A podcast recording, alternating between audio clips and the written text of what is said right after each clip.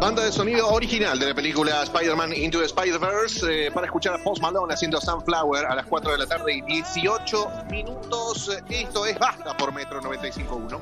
Y nombramos alternativas eh, para ver en el teatro, pero tenemos nuestra favorita. Y este viernes a las 10 de la noche hay función de Mucho por Teatrix, el show de Pablo Fábrega, Fer Sangiado, Diego Scott y Malena, Male Ginsburg, con contenidos especiales. Y después de la función hay un Zoom para participar o para quedarse viendo y poder eh, conectarse con los actores. Entra en teatrix.com y conseguís tu entrada. Quedan pocas funciones. Te invita Metro. Es este viernes 22 horas, no está circunscripto a un par de provincias esta vez, ¿o sí? Lo puede ver quien quiera, lo puede ver quien quiera. Eso Va a haber sí. algún contenido especial para, para Mendoza, San Luis, San Juan, pero estás acá y Para lo querés todos. ver, lo podés ver, sí. Bien, Sí, perfecto. Viene Fiorella porque no ha dejado de ser jueves. Soy Fío, soy Fío, soy Fío, Sargenti. Hablo de películas y un poco de series. A veces van por streaming, a veces van por tele. A mí me gustan mucho, no sé. No sé a ustedes. Ustedes, Soy Fío, soy Fío. Soy Fío, Sargenti. De películas y un poco Y un de poco de series. de series. series. Ahí no, ahí no, ahí no estuvo bien. Está Hola. Fiorella y como eh, alguna vez en el portarretrato de Susana Jiménez o en el de Hoy Tras Noche también, ella tiene sus fondos eh, Sí. temáticos. ¿Algún motivo en especial por el que ha elegido hoy el de Julia Roberts? No, hoy elegí el de la señora, no, es la señora del meme que está tratando de sacar un cálculo de entender algo. Que está tratando de entender algo. Sí, eso, perfecto. Creo que un poco tiene que ver porque recién estaba tratando de adquirir un producto en internet y estaba leyendo las reseñas. Y no sé si les pasa que de golpe encuentran, tiene cuatro estrellas y abajo dice, no lo probé. Este decía, cuatro estrellas, cinco es el máximo. Y abajo decía, no lo probé, me da miedo que se rompa. Y, y cuatro estrellas, no entiendo si. Entonces, eh, la señora ¿Qué del producto eh, era? era un, viste que ahora estamos todos muy que hay que hacer las cosas en casa. Uno de esos fonditos eh, neutros, que, que es el soporte para poner un fondo tipo Ok. un sinfín blanco, como para hacer videos y eso, eh, sin depender de tener una pared blanca lisa. Perfecto. Y es Claro, eso, eso. Estamos todos ahora, somos todos canales de televisión. claro, obvio. ¿Cómo andan? Recomiendo, recomiendo Bien, las luces que hace Nacho Sosa, ¿eh? Muy bueno. Ah, es verdad. Sí, le quiero comprar Sí, una como para ideal para Yo iluminarte, para sacarte una foto. De algún modo es elevar el nivel de, de tus producciones, ¿no? Las que las Sí, caseras. señor. Sí, no me acuerdo, Nacho Sosa, ok, no sé. eh, Let go. pero- Soy Nacho So. Soy Nacho So, ¿no? Eh, Sí. es- eh, vean lo que hace, es un genio total. Sí, es verdad, son como... Exalight. Tiene forma de hexágono claro. y tiene unas luces ahí con tres intensidades diferentes para iluminar tu rostro. En vez de Yeah. comprarte esos ring lights que vienen de no sé dónde y te los cobran recaro y de un plástico malísimo, le estás ayudando, colaborando con alguien que está laburando acá Sí. Obvio. directamente y te da Y un que lo producto de calidad. Exacto. Claro. Así es. Muy bien. ¿Y qué vemos, Fío? Bueno, hay una película de la que se.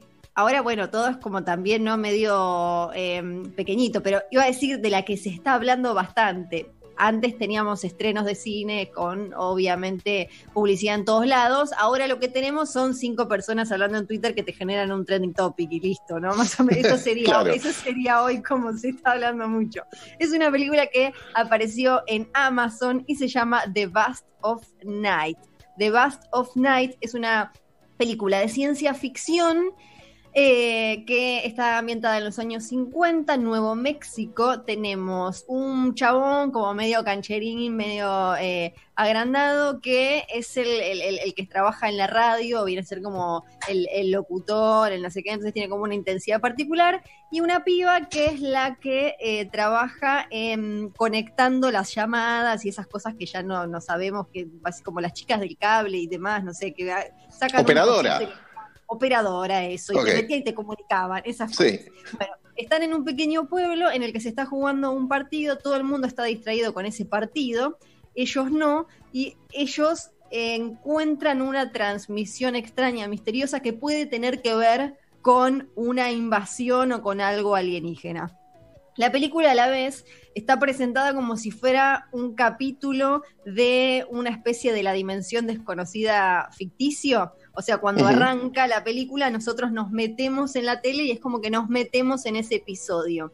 Eh, y lo, lo que importa de The Bast of Night no es el qué, sino el cómo. Porque apenas arranca la película, ya cuando nos metemos en ese televisor eh, retro, en, en- en blanco y negro, la película no, no, no es en blanco y negro, ya nos damos cuenta que algo distinto hay en cuanto a cómo nos están contando lo que nos van a contar. Eh, The Bast of Night usa herramientas formales de- del cine para hacer un experimento que podría haber salido súper mal, pero todo sale muy bien y a la vez es muy loco porque podría ser un podcast o podría ser un experimento radial e igual funcionaría, pero eh, juega muchísimo con eh, cosas muy cinematográficas como desde plano secuencia, planos fijos, como, como eh, tiene también un ritmo muy particular. La película te, te empuja de golpe en la trama y a partir de ahí tarda y te va- se va tomando su tiempo para presentarte qué es lo que va a pasar. Entonces, en ese sentido, hay como una adrenalina de, de golpe estoy en el medio de, de algo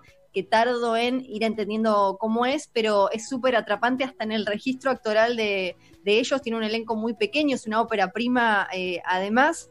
A mí me pareció hermosa, se llama The Bast of Night.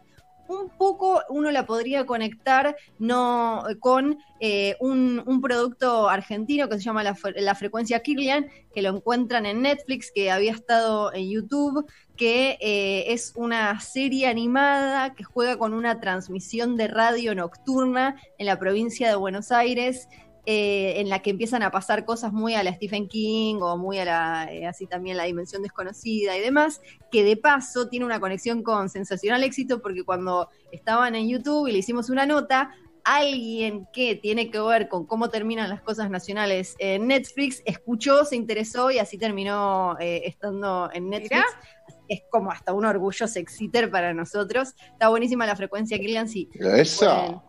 Ir a verla a Netflix. Y The Bast of Night es una película, está en Amazon y me parece que le va a gustar a, a un montón de oyentes de Basta. De ahí me voy a una que tienen que buscar por ahí, estoy hablando de películas. Se llama Shirley y está protagonizada por Elizabeth Moss, la actriz de The Handmaid's Tale, la actriz de El hombre invisible, que siempre elige papeles de mujeres intensas, que tienen como algún tipo de mambo o es lo que suele gustarle un poco más. ¿Por qué no decís Acá-? Porque están de luto los que Sí, la sueltan de Netflix. Es verdad, me había olvidado. Sí, un abrazo grande para todos los que la estaban Uy, el viendo. duelo. Sí, eso pasa porque en mayo todos dijeron se va en mayo, se va en mayo, no creyeron, les pasó como Juan y el Lobo, Pedro y el Lobo, ¿no? Como no lo creyeron y después en junio desapareció y te quedaste en la cuarta temporada. Sí, ella es Peggy también de Mad Men. Y acá eh, te muestra una, un pedacito de la vida de la autora de Hill House, el, el- el libro en el que está basada la serie de Netflix que fue furor en 2018, que era una, eh, era una autora, una escritora de, de terror, o sea que con mucho demonio interno y demás, una mujer que además en esa época de su vida, eh, ella estaba casada con un profesor universitario, entonces hay una cosa muy de que le pasaba a muchas escritoras, y eso era en los años 50, pero ni hablar antes, de ser las esposas de, por más que después en la historia hayan quedado ellas y no ellos, pero en ese momento en su vida era como ella, Shirley eh, Jackson, era la esposa del profesor no sé cuánto, no sé cuánto, a pesar de que ya tenía libros publicados y, todo. Y eh, también es interesante cómo eh, la película tiene como una cosa gótica que no tiene que ver con fantasmas como los que ella escribía, sino con eh, su propia salud mental, también en una época en la que te daban de todo, porque pensaban, todo esto no puede hacer mal, pa, pa, pa, tipo como con las enfermedades del señor Burns, pero con pastillas y todas atoradas ahí, no le hizo bien eso a Shirley Jackson. Entonces acá, en, en este momento de su vida, la vemos interactuar con una pareja joven, ella ya como muy al borde, al borde de todo, y lo que te quiere mostrar la película es de dónde y cuánto le costaba a ella, y también es un poco lo que le puede pasar a un montón de, escritores, eh, encontrar esas historias y encontrar esos, esos demonios, esos fantasmas que llevaba a las páginas.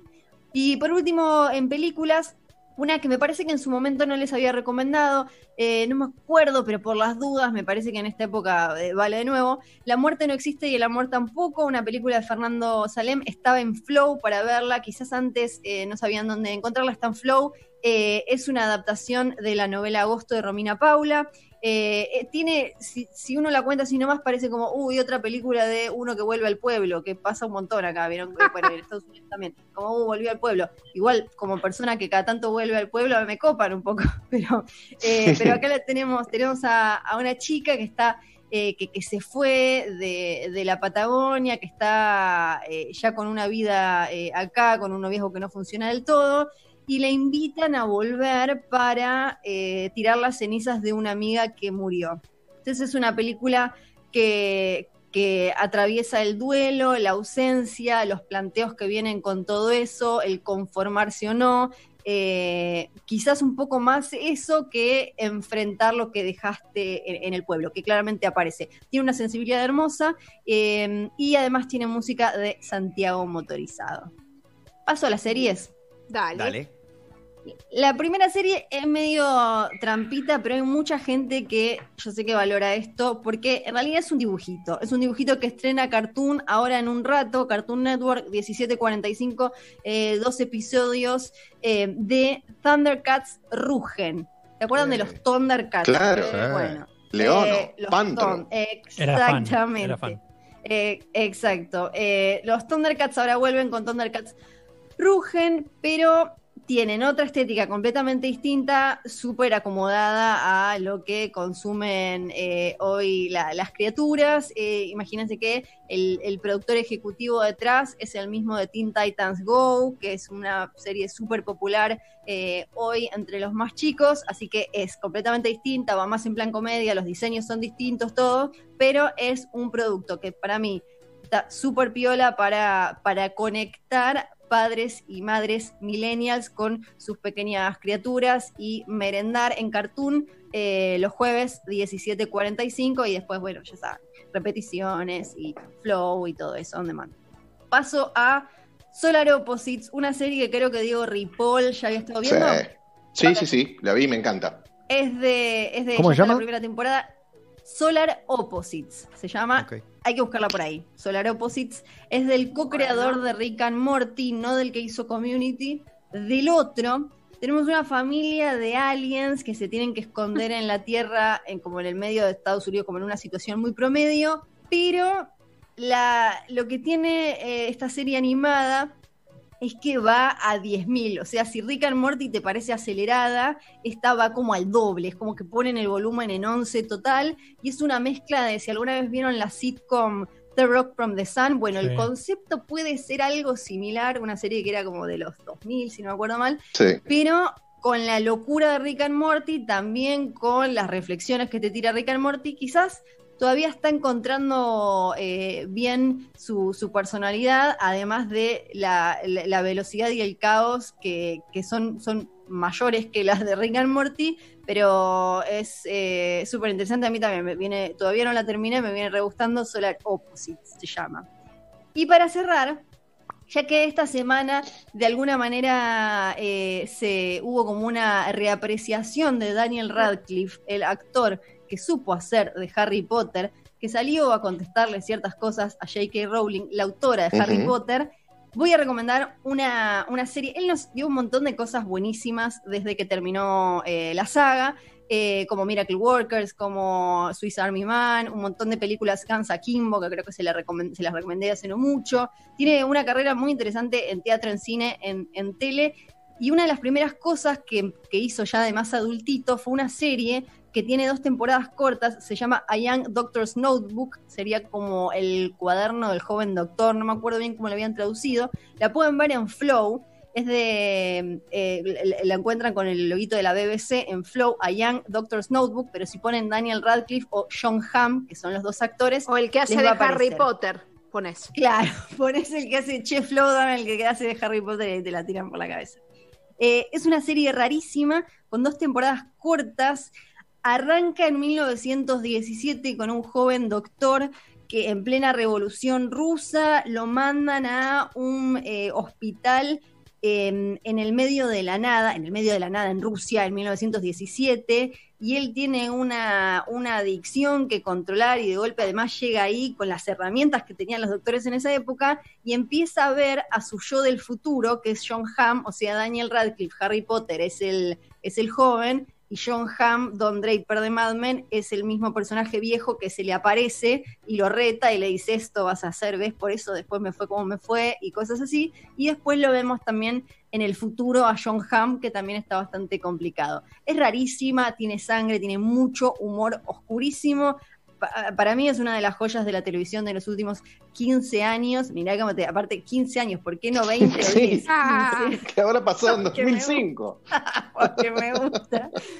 A Young Doctor's Notebook. Y ya está. Bien. Con eso Buenísimo, Fido. estamos.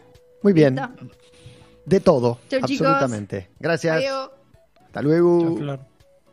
Quédate en casa, quédate en casa, no lo dudes, no lo dudes, quédate en casa. a conectar con la radio. Si te vienes ganas, Lo principal en la radio es que los radioescuchas considere tener una radio. quédate en casa, quédate en casa, no lo dudes, no lo dudes, quédate en casa. A conectar con la radio.